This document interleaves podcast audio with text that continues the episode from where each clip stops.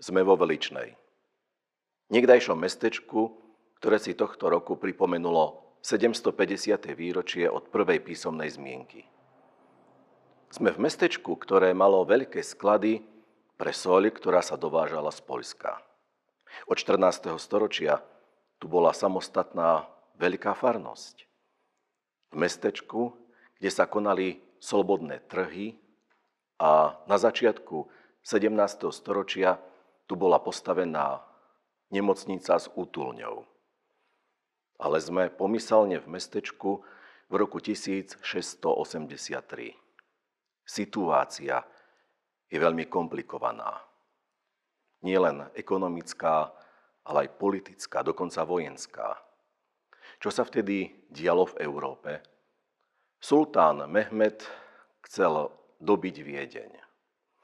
A Cisár povoláva vojska zo spojeneckých armád litovsko-poľských, toskánskych, ktoré sa presúvajú aj cez Oravu. A Orava, no tá vtedy mala naozaj komplikácie s obliehaním Oravského hradu Kurucmi. Tie vojská, ktoré prechádzali na základe rozkazu kráľa Jána III. Sobieského, viedol litovský hajtman Jan Kazimír sa pieha. A ten celkom nesplnil rozkazy svojho kráľa, aby dal pokoj miestnemu obyvateľstvu. Naopak, miestne obyvateľstvo bolo decimované, vraždené, okrádané a nakoniec aj celé mestečko Veličná vypálené do tla. Oravská župa sa preto odtiaľ odsťahovala do nedalekého Dolného Kubína. Zhorel celý archív, ktorý tu bol uskladnený. Ľudia sa ukrývali v lesoch.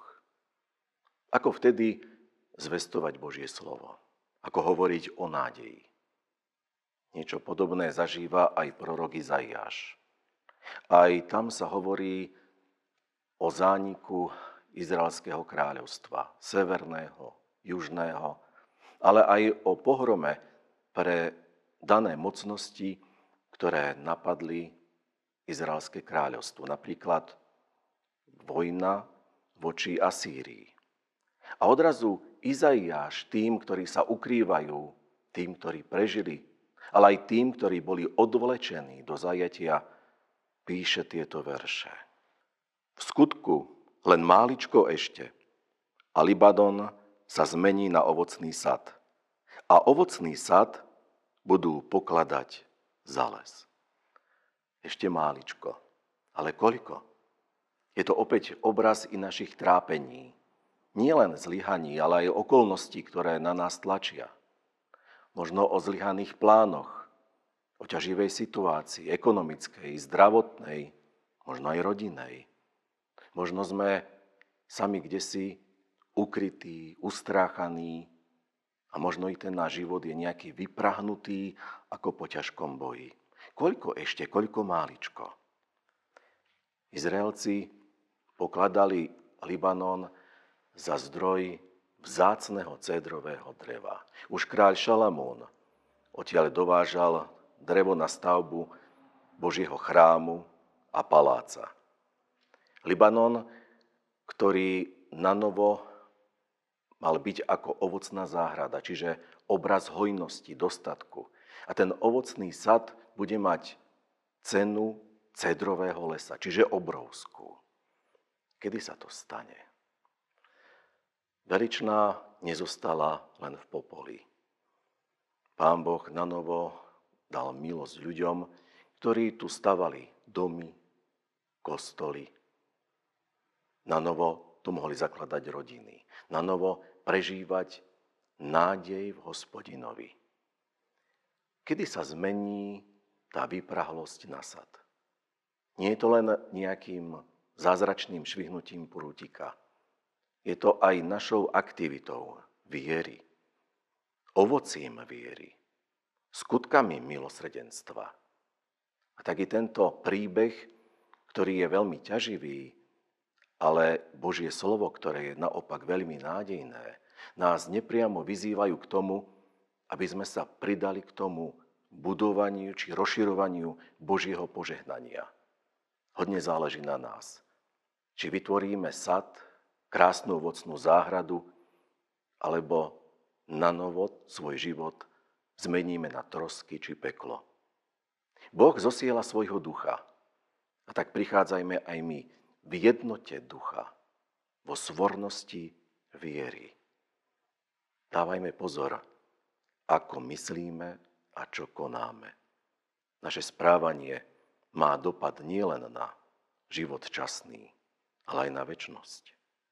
Dávajme pozor nielen na tie hodnoty, čo máme v rukách, ale aj na tú moc buď budovania alebo deštrukcie. Nech sa Pán zmiluje nad nami a dá nám svoju múdrosť. Amen.